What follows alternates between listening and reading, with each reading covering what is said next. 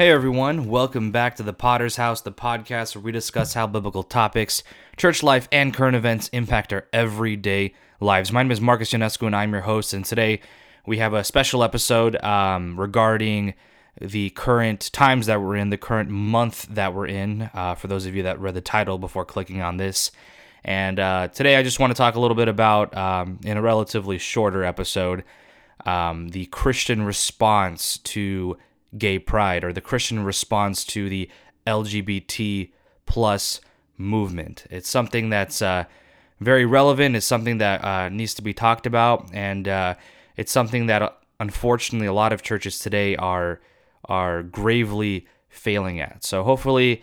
Uh, today, we can kind of discuss a couple of things um, just to kind of point out and have in mind when we're uh, dealing with such a topic. But before we jump into the episode, I do want to make a couple of announcements.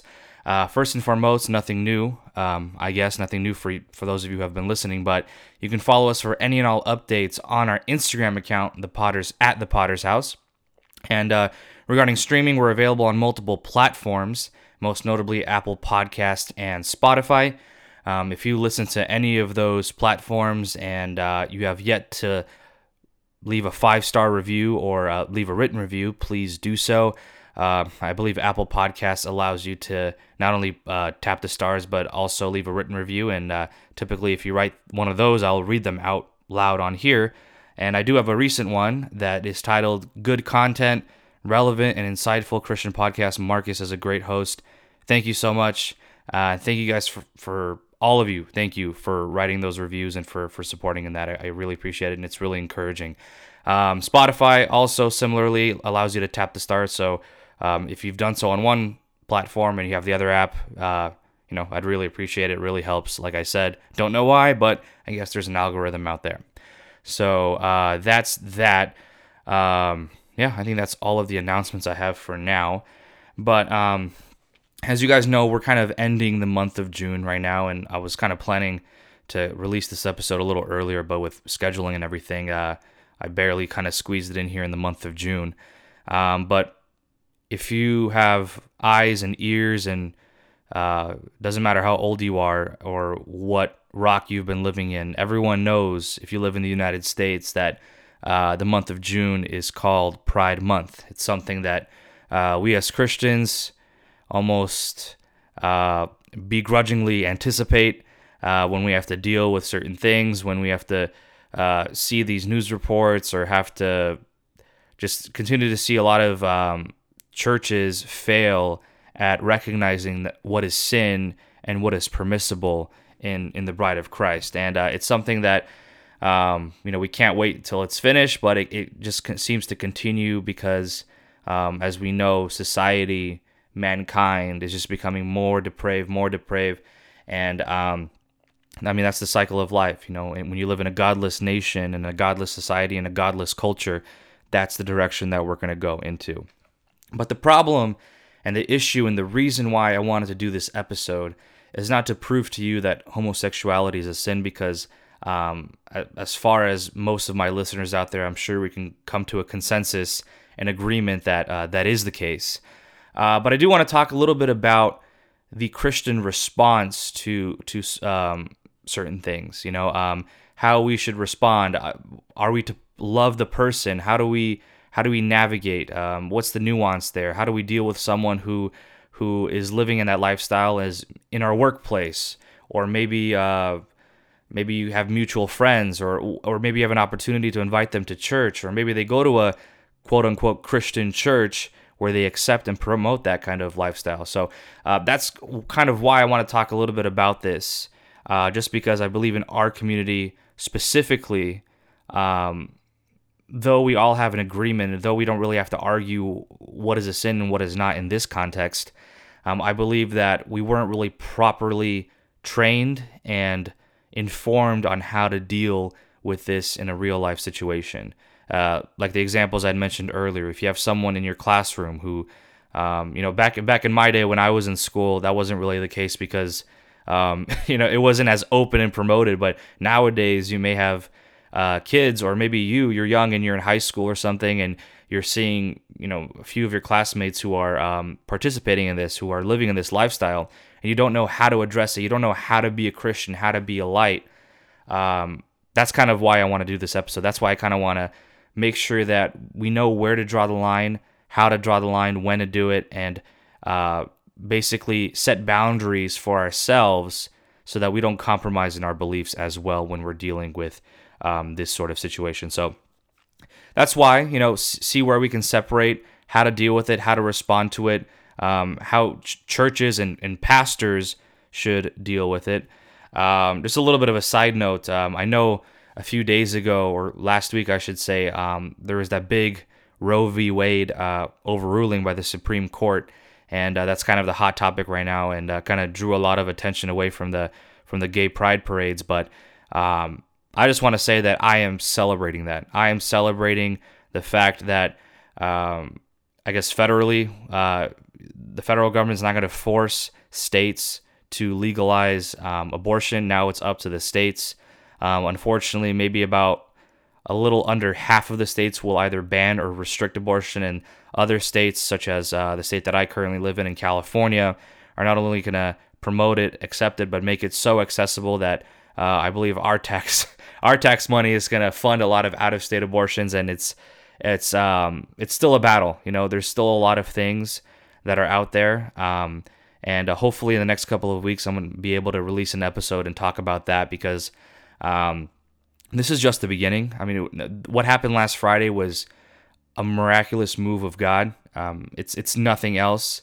Considering the times that we live in, considering the direction that this world is going, and considering everything that's happened in life, to have this kind of reversal is is miraculous. It is divine. It is it is it is nothing else but to, to God's glory, and we have to recognize that. It's it's it's no human. It's no person. It's no uh, political party. It's it's God alone who who had His hand on this, and um, that's why we hear the demons screeching uh, out there on the freeways, on the uh, in front of the the government buildings. I mean, it's it's abhorrent. It is crazy. It is um, disgusting to see just the true sinful nature of some people and how evil or how how much evil they have allowed into their lives to be expressed to them and how, how many demons are possessing these people. It's uh, unfathomable. So um, hopefully we can get an episode regarding that.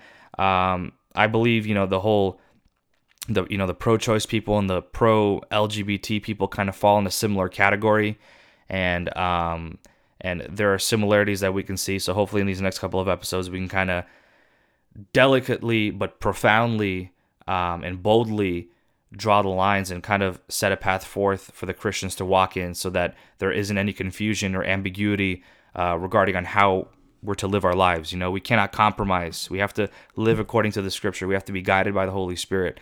And uh, it doesn't matter how bad culture and society get, gets out there, we cannot allow ourselves, our communities, our families, and yes, even our churches to be influenced by the culture. So that's just a little bit of a side note. So, um, yes, back to the LGBT. So, just a couple of things. Um, I do want to just mention a few verses. Again, I, am not going to be here to prove why it is a sin, but I do want to uh, mention a few verses uh, just because a lot of people in either who are new to the faith or go to a a, a false church or, or in the world or maybe they have a religious upbringing or background um, and they've and they've since left um, that environment.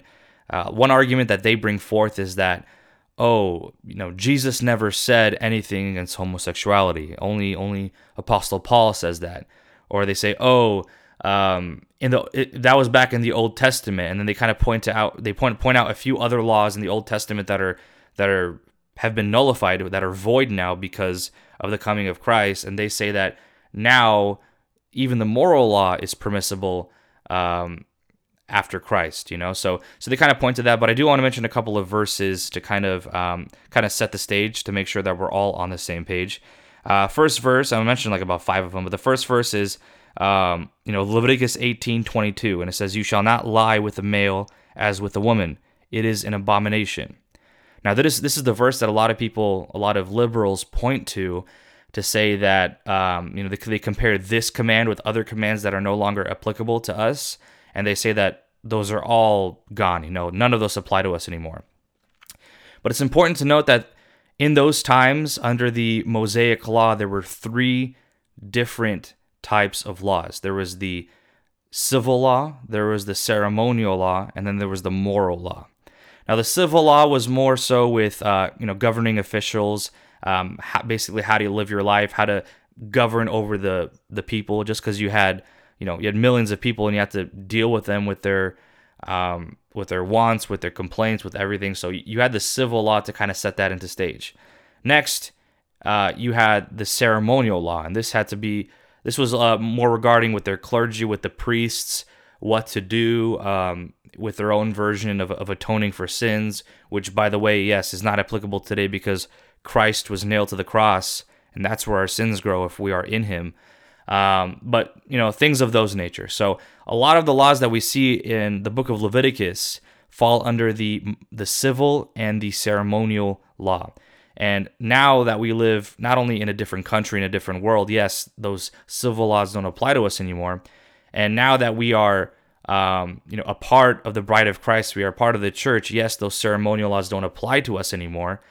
Um, we can agree on that. However, there's a good chunk of Leviticus and and pretty much the entire all, the entirety of the of the um, Ten Commandments that deals with moral law.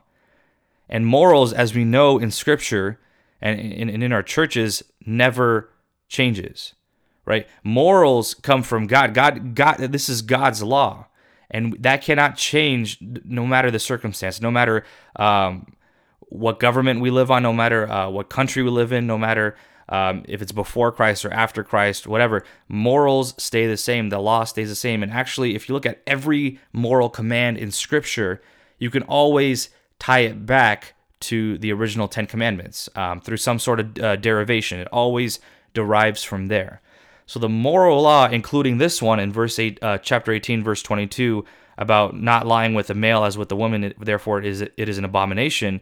This is a part of the moral law. It is not civil, which doesn't apply to us anymore. It is not ceremonial, which does not apply to us anymore. It is part of the moral law, which still applies yesterday, today, and tomorrow, and forever and uh, which is why we needed Christ to come on this earth to die for us, so that His righteousness can be imputed over us, and that we may be accepted into God's kingdom because of that. So, um, just wanted to put put that out there. The moral law stays the same forever. It doesn't uh, doesn't change with the times. It is immutable, if we can say. So, um, next verse is 1 Corinthians six nine through eleven. Or do you not know the unrighteous will not inherit the kingdom of God? Do not be deceived, neither the sexually immoral, nor idolaters, nor adulterers, nor men who practice homosexuality. So, um, in this, and obviously it continues the list. Now, there's a couple other verses that we see even in First Timothy, um, where it says like none of these will inherit the kingdom of God, and then it makes a whole list.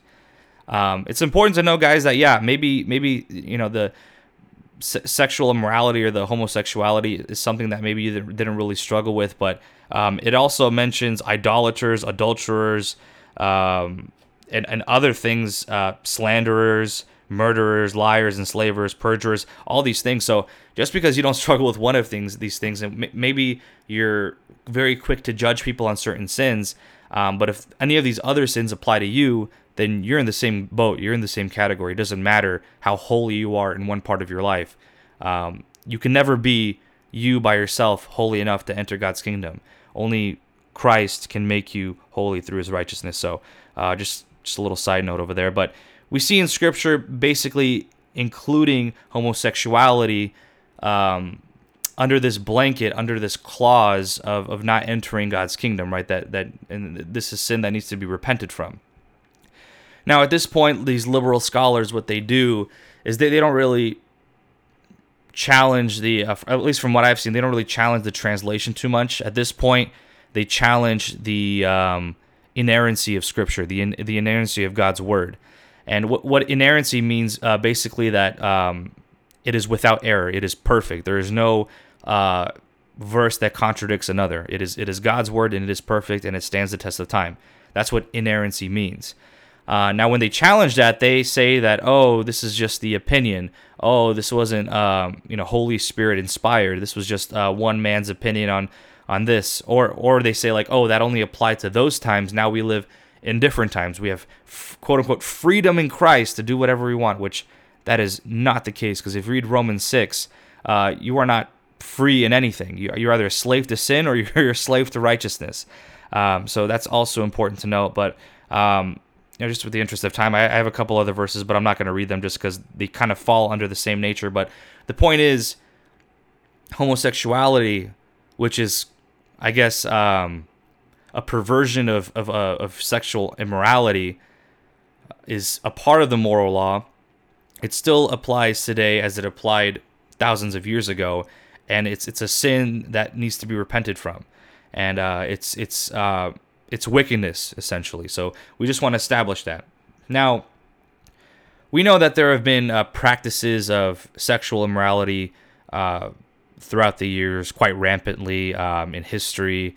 Um, lot, most people kind of did it uh, just because it wasn't socially acceptable and culturally acceptable. They kind of did it uh, privately. Uh, but more recently, in the last 30 or so years, did we finally see, um, especially regarding LGBT, um, it being more pronounced, it being more out there, it, it being more tolerated and therefore celebrated. So, um, you know, the term LGBT was actually coined in 1988 and gained a lot of traction um, in in the 90s. So that's when we kind of started having um, a lot of these uh, parades, these the pride stuff, events, all this, all these things. Um, but in those days, they were being more tolerated and accepted. Now in 2022, it's it's being kind of forced upon us in in, in, a way. So um, it's things have, have really changed in the last three decades, and uh, um, you know, first it started with just you know ho- homosexuality, and now under that label, under the umbrella of LGBT, um, it's grown to represent a lot more types of either gender identities or sexualities, and uh, and you guys know, I mean, I mean, ten years ago we didn't we didn't have this whole like non-binary nonsense and not you know not you know I, I, identify as this you know we didn't even have that like 10 15 years ago. But now we have it. Now it's a hot topic and it's just going to continue to get worse from here. So um you know lgbt represents the sinful sexual indulgences of people the sinful sexual indulgences of people. But LGBT does not necessarily represent the individual. Now, this might sound confusing, but there's a point I want to make with this. We as Christians are called to love the individual, right? You guys know in scripture that we are to love the person but hate the sin.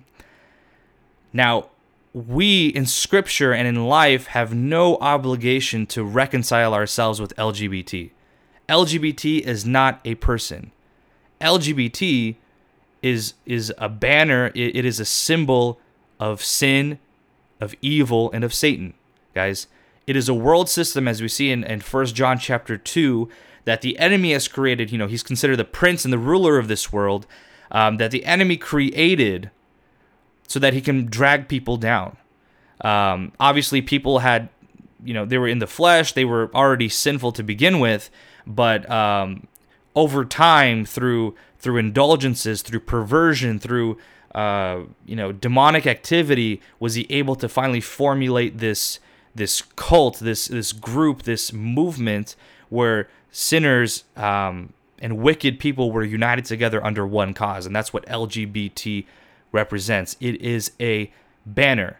Now, um, before we kind of continue, I do want to talk a little bit about banners and what they kind of mean biblically.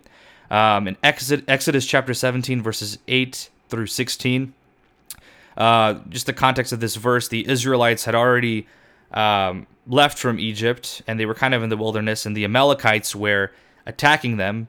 And uh, I mean, it's important to note that these guys didn't really have much military experience. They they they didn't really fight wars. They didn't really fight battles too much um, out there, and um, it was a difficult situation for them. So I'm going to start reading from verse eight um, and this is what God's word says. Then Amalek came and fought with Israel at Rephidim. So Moses said to Joshua, Choose for us men and go out and fight with Amalek. Tomorrow I will stand on top of the hill with the staff of God in my hand. So, Jos- so Joshua did as Moses told him and fought with Amalek while Moses, Aaron, and Hur went up to the top of the hill. Whenever Moses held up his hand, Israel prevailed, and whenever he lowered his hand, Amalek prevailed. But Moses' hands grew weary, so they took a stone and put it under him, and he sat on it. While Aaron and Hur held up his hands, one on one side and the other on the other side. So his hands were steady until the going down of the sun. And Joshua overwhelmed Amalek and his people with the sword. Verse 14 Then the Lord said to Moses, Write this as a memorial in a book and recite it in the ears of Joshua, that I will utterly blot out the memory of Amalek from under heaven. And Moses built an altar and called the name of it, The Lord is my banner, saying, A hand upon the throne of the Lord. The Lord will have war with Amalek from generation to generation. Now, the main point of this passage is, is the Lord is my banner. Um, as we see, this is actually, uh, interestingly enough, this passage is the first mention of Joshua in the Bible, and later he's going to be mentioned uh, over 200, uh, about 200 times in Scripture. Uh, but this is the first time he was mentioned, and uh, he was the one leading the armies, um, you know, down below uh, in the fight. And Moses went up with his brother Aaron and um, Hur uh, H U R. Uh, it's the name of a guy, and um, basically they were interceding on behalf of the army. Now, before any of you uh, wild charismatics out there start saying like, "Oh wow, you know Moses' hands as they were lifted up, you know, uh, we prevailed against the enemy. You know, raise up your hands and fight. You know, this and that." Relax for a second because that was very symbolic in in nature. Um, what was going on uh, in in tradition? Uh, the way that the Israelites would show their dependence on God and praise God was by lifting up their hands, and you know that's a great thing. But lifting up your hands is a is a physical act. However, the spiritual act that was happening, that was kind of attached with the lifting up of hands, was spiritual intercession, and that's what uh, Moses did, and that's what he needed help from Aaron and Hur to kind of complete that task because he was getting tired. So um, just to note, because it wasn't Joshua's ar- inexperienced armies armies that defeated Amalek. It wasn't Moses' hands that defeated Amalek. It was the power of God, that him working through these people, through his chosen people, that defeated the enemy. And um, after all that was completed, we see that uh, the Lord commands Moses, write this as a memorial in a book and recite it in the ears of Joshua, that he will utterly blot out the memory of Amalek from under heaven. And then it says, um, and then Moses built an altar. He called it, The Lord is my banner, and basically said that the Lord will have war with Amalek from generation to generation. Now, the reason why we see um, the Lord commanding Moses to uh, recite it in the ears of Joshua that he will utterly blot them from, from the memory uh, is because, as we know in Scripture, the Amalekites were adversaries and enemies of the Israelites for hundreds of years, for many generations up to the point of King Hezekiah, who finally um, defeated them. Um, as we know, uh, King Saul actually had an opportunity to wipe out the Amalekites, but he disobeyed God and allowed, um, basically, did not wipe them out, allowed them to live. And ironically, he was actually, and he ended up being killed by an uh, Amalekite. And um, as we see in the book of Esther, the the main, um, I completely forgot his name, but the uh, the main antagonist in um, in, uh, in in the book of Esther who is plotting against the Israelites, who wants to get them killed. Um, he actually comes from the uh, royal family of the Amalekites. So um, it's just interesting to note that King Saul's disobedience almost resulted in the annihilation of Israel. Um, but as we know, um, you know Esther was able to uh, intercede uh, in, in, her way um, in that book, and then eventually uh, generations later, then we see, you know, under the king of Hezekiah, was a- finally able to wipe them out. So um, this was an enemy that lasted for generations. And uh, it's interesting to note that, you know, Moses built this, uh, this altar and called it the Lord is my banner. Now, what did he do? First, this situation, uh, what this situation describes is that there was a battle that the Lord helped them win. It was it was a final battle they won that battle and he dedicated it to the Lord. And then he basically called this altar the Lord's banner. Now, um, the, the, the you know the Hebrew translation is Jehovah Nissi. Um, it also means my refuge. And uh, just a couple of things about banners. Um, one, they are used to celebrate, to honor, and to commemorate. Right. Whenever, um, like for example, when you have a grand opening of a restaurant, you'll have a big banner, a big sign that says grand opening, this, that. Whenever something happens, or maybe at a graduation, you'll have um, your friends kind of get you a banner to, um, you know, say that like, you know, you graduated, whatever, and you'll keep that, you'll commemorate that. So banners are used to celebrate, to honor, to commemorate. Uh, another thing about banners is that they are visible, right? You don't have a, a small, there's no such thing as, as a small banner. Small banners are just posters. Banners are typically pretty big so that they are visible. and That's the whole point of a banner, so people can see them. And they're used as an act of declaration. Um, another thing, a very important, um, I guess, factor uh, or um, I guess characteristic of a, of a banner is that they are used to identify friends from enemies.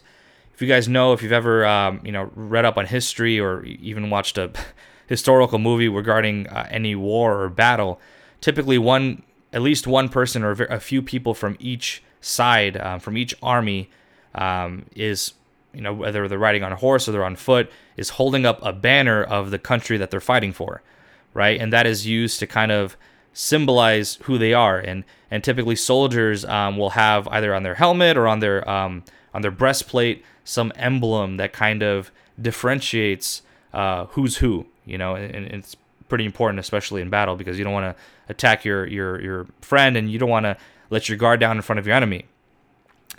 Now the thing with banner is, and the, banners are, uh, and this applies to the the passage in Exodus that we just read, is that while people come and go, while powers shift, while certain countries come into power, whatever may happen, wh- whether laws get passed or or um, you know whether society condemns a certain lifestyle and then a hundred year la- years later they promote it and celebrate it and indoctrinate people with it while all those things are movable pieces and they change, banners will remain. Banners will remain. That banner that Moses built that he dedicated to the Lord remained until I mean until until this day, but symbolizing that the Lord will have war with Amalek, with the enemy from generation to generation, and that banner remained the same. That banner was an act of promise. It was a declaration.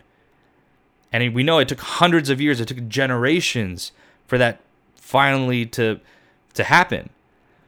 And today, uh, you know, we have a certain banner that we live under. We have we have, we have the scriptures that tell us how to live. And too bad today a lot of churches are deviating from the original banner.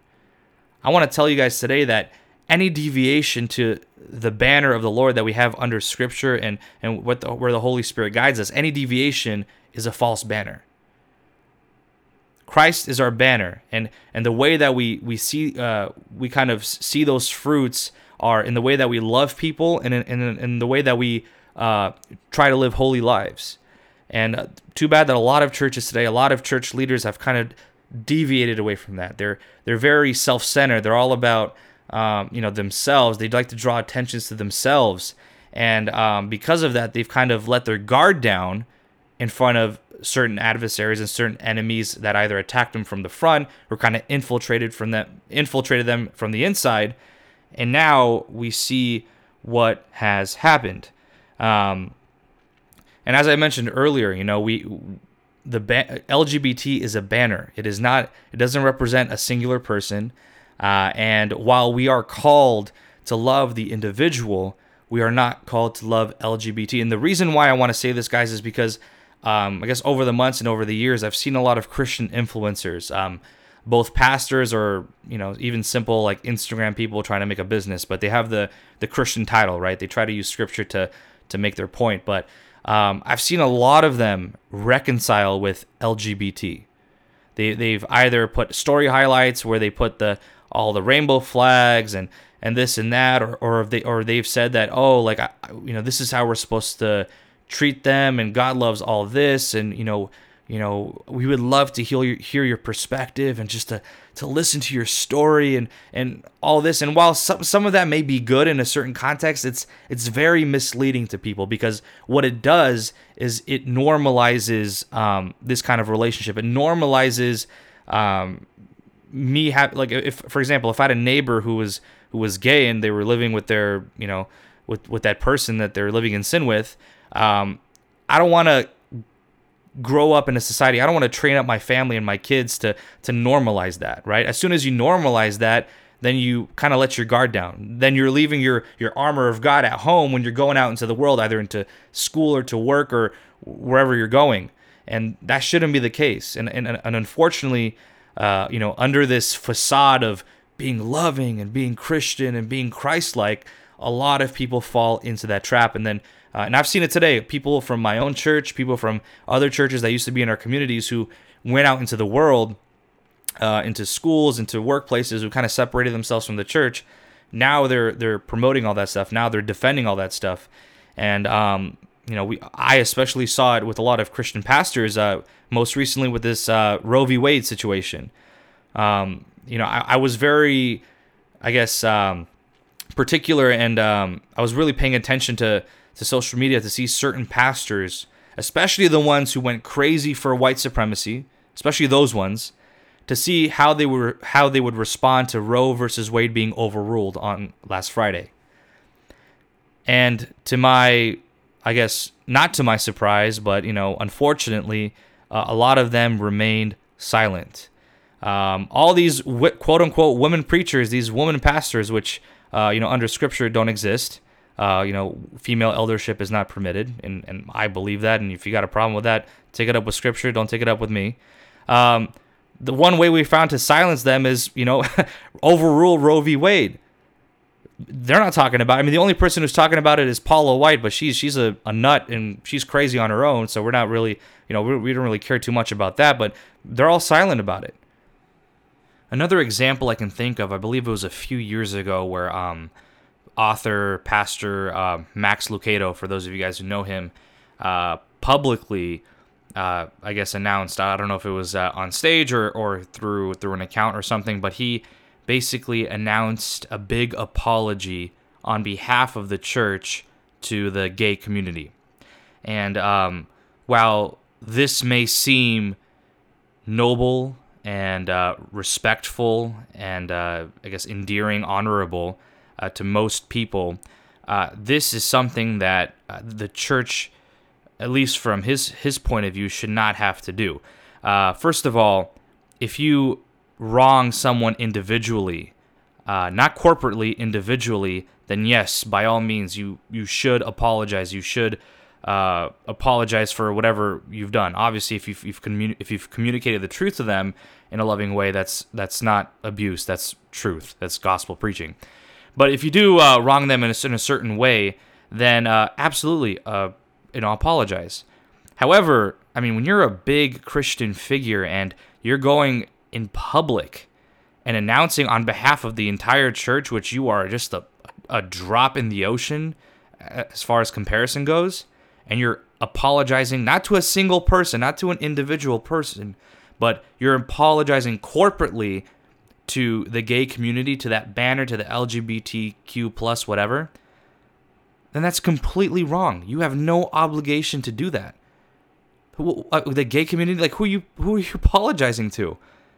The church doesn't owe you know, we don't we as the church obviously you have different members. You have people who are abusive as we've seen in recent reports. You have people who are fake, you have people who are uh, I guess dead spiritually as well or asleep but you can't apologize on behalf of the entire bride of bride of Christ, the entire body of Christ, uh, to a to the gay community. I mean, if you're again, if it's a single person to a single person, absolutely do so.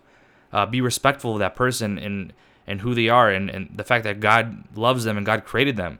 But corporately, to apologize to a whole community, to a whole banner, to a, to a world system that was developed by the enemy, that is absolute nonsense. And the reason why I'm so adamant about about talking about this kind of stuff is because we fall into this trap all the time.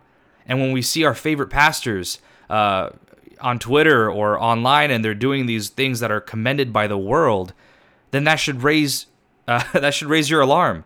Listen, the, the reason, and I, I, you know, I used to be a big Maverick City fan, but the reason why uh, they're loved so much by by both the Christians and the world is because they're not taking a stand on anything. And uh, for those of you that saw a few weeks ago, they actually shared a uh, an Obama video of him saying something, and they promoted it and they were celebrating it. And they got so much backlash that they took down the video after a couple of hours. Uh, obviously, they haven't commented on the Roe v. Wade thing and uh, nothing about homosexuality, and uh, it's it's not even a you know. And I'm sorry to disappoint some of you, but it's not even a a secret that how self centered they are in, in, the way that they worship. They're not worshiping God; they're bringing attention to themselves, and that's a, with a lot of modern Christian bands, and it's sad to see. I wish there were in the case. You know, they're talented musicians; they could use their gifts to glorify God, but uh, the way that it appears, it's bringing a lot of glory to them, and you know, you, you see it now. The fruits, uh, the dead, the bad fruits that are coming forth out of out of their labor. And uh, when you know when tough times come to us, this is where we see it. So uh, like I said, why are we? We don't have to apologize like Max Lucado did when he made a mistake. You don't have to apologize corporately to the group. Absolutely not. No, yes, individually do so, but we they don't we don't owe them an apology. They they are a world system developed by Satan. That's what the community is. Now, that community is made up of certain souls and individuals who need care, who need to hear the truth, who need who need to see that there are Christians out there who who know how to love like Christ did absolutely. But collectively, they're not a human being. They're not a, they're not a person. They they are a group and they're standing for something that is evil. And we cannot endorse that. We cannot apologize. We cannot reconcile with that. That is what we have to fight against. That's what we have to teach our children and the people in our uh, church, the members, the congregants in our church against uh, with with uh, a lot of clarity and um, and making sure that people know where we stand because uh, if they don't, then uh, we're just as bad as the rest of them. And another thing that I'm very disappointed in, and, and, again, I try not to, I don't have expectations for people in the world. I don't have expectations for non Christians. Uh, I don't hate the people out in the streets who are, uh, you know, smashing my car with a baseball bat, even though it's, you know, I would be permitted to do so. Um, but I don't hate them because I know that they're lost. I know that they're blinded and I know that they're not representing Christianity uh, in any way. They're actually going against it, you know, and and I, I don't blame them. I don't hate them. I love that person. But the people that I find very hard to love and very hard to show mercy to are the people who are in high points in high positions of influence uh, in the church. Whether you're a mega church pastor or a big Christian influencer, and you're you're putting on this show of being a Christian, and then when the going gets tough, you disappear. Or you say something stupid on Twitter, or you post something very ambiguous on Instagram, or you share this, or you share that. Those are the people that I have I find a very hard time uh, just liking, for example, because and I'm very critical of them, and I know I gotta kind of get some self control on that, but I'm very critical because they are setting a bad example to young believers out there.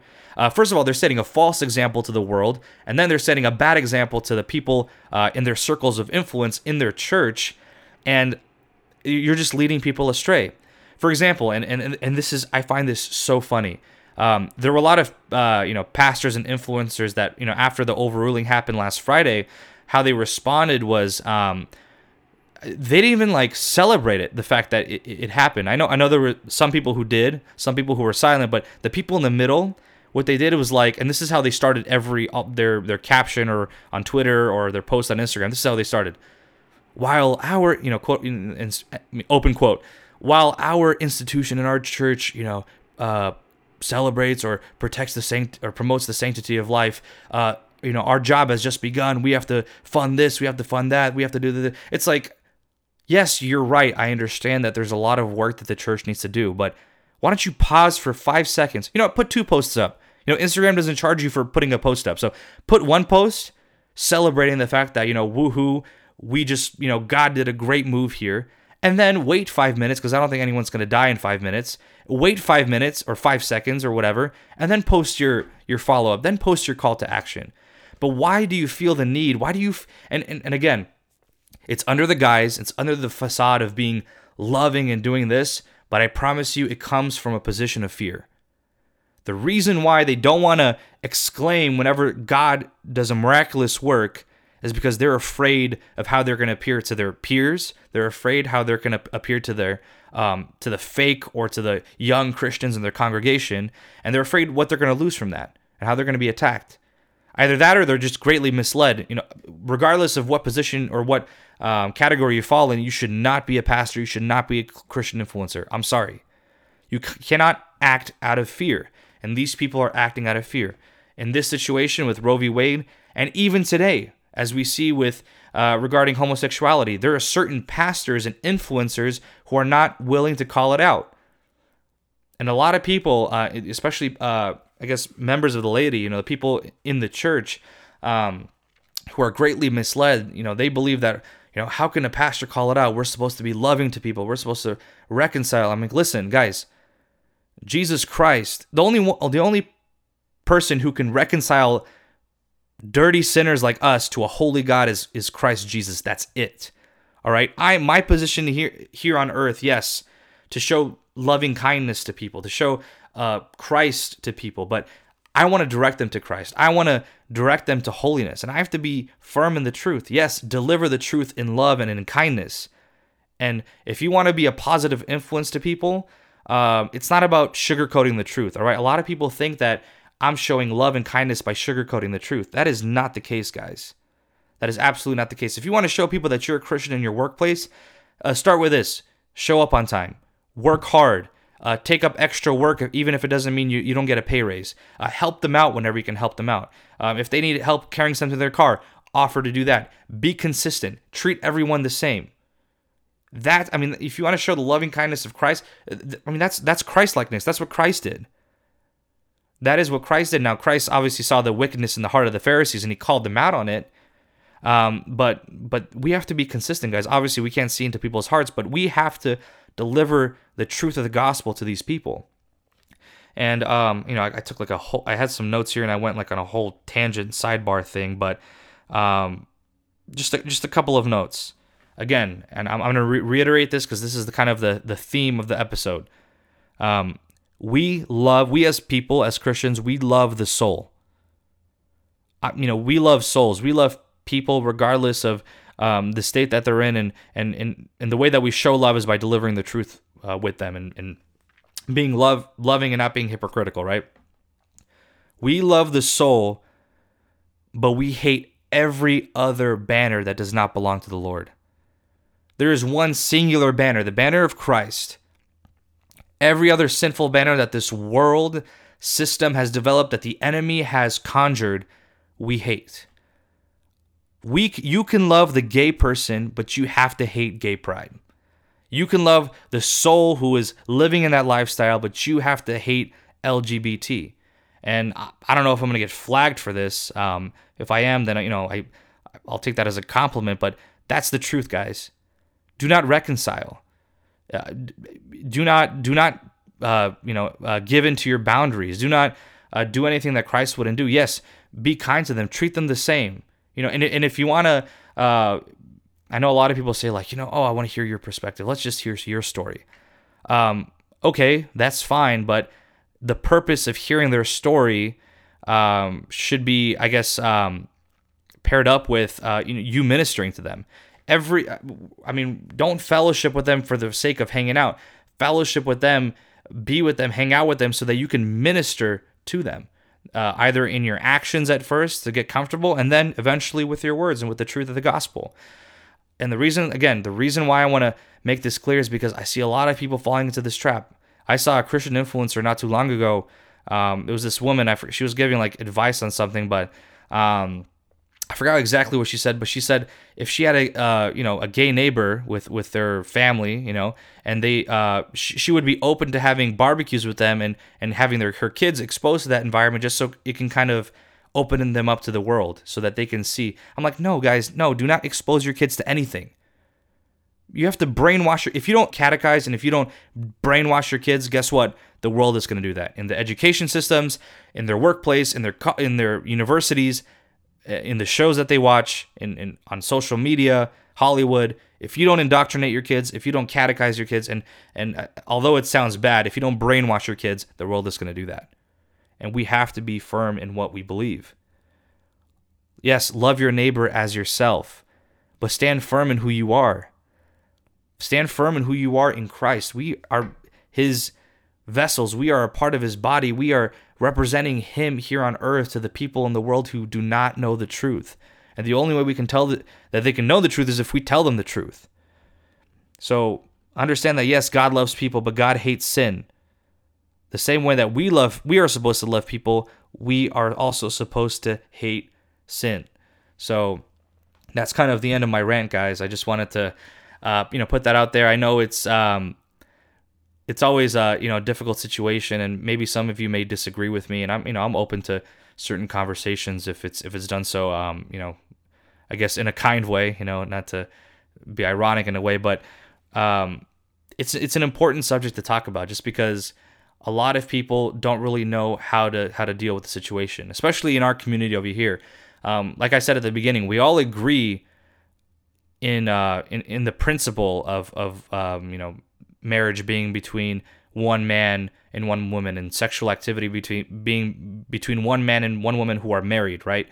Um, and we agree on that. However, we don't know how to navigate um, the the lives that, that we're living in right now, the the culture that we're living in, the society that we're living in, the uh, different things that are being promoted in in in different areas, different environments. So uh, it's important to talk about this because you know we can't compromise. And and there's and I don't believe any of you who are listening kind of fall into this trap. I'm not, you know the examples that I gave. I don't think it's many of you. However, there are going to be other Christians that maybe you do ministry with who are going to judge you and call you out for not being loving. And you have to tell them like, listen, I'm, Christ is the reconciler here. I, I'm the messenger. All right, I'm here to to show people that I follow Christ, that I love people, but I'm I'm here to deliver the truth as well. And this is the banner that I stand. And and and the topic of banners, guys, wherever you go, the moment you step out of your actually no, not even the moment you step out of your house, at all times, even if you're in front of your own kids, your own siblings, your parents, when you step out of your house, when you're in your schools, when you're in your workplace, metaphorically speaking, obviously, carry the banner of our Lord with you everywhere you go. Make sure that it is visible.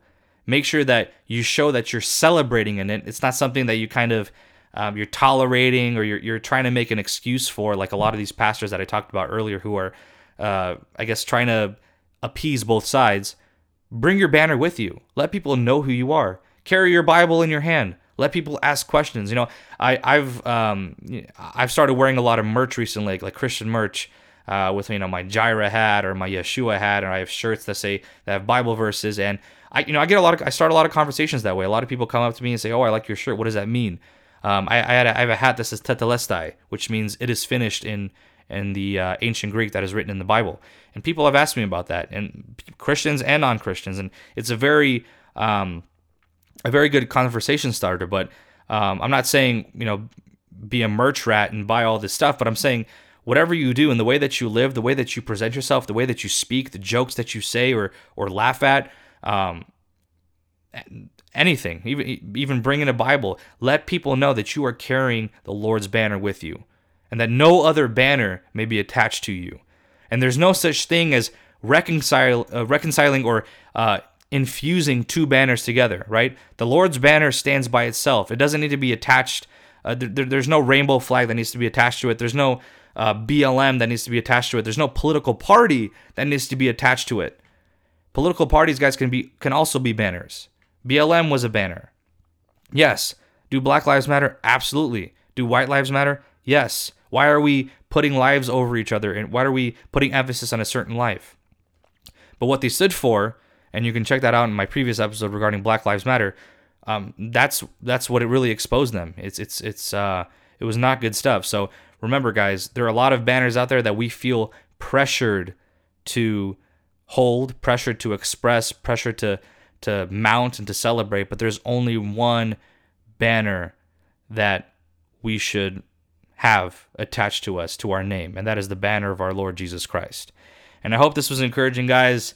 Um, you know, this month is almost over, but times are getting difficult, and I pray that uh, you know that, that we are steadfast in the Word, that we're steadfast in prayer, and that by the power of the Holy Spirit we are emboldened to not live our truth, but live the truth of Jesus Christ that lives through us.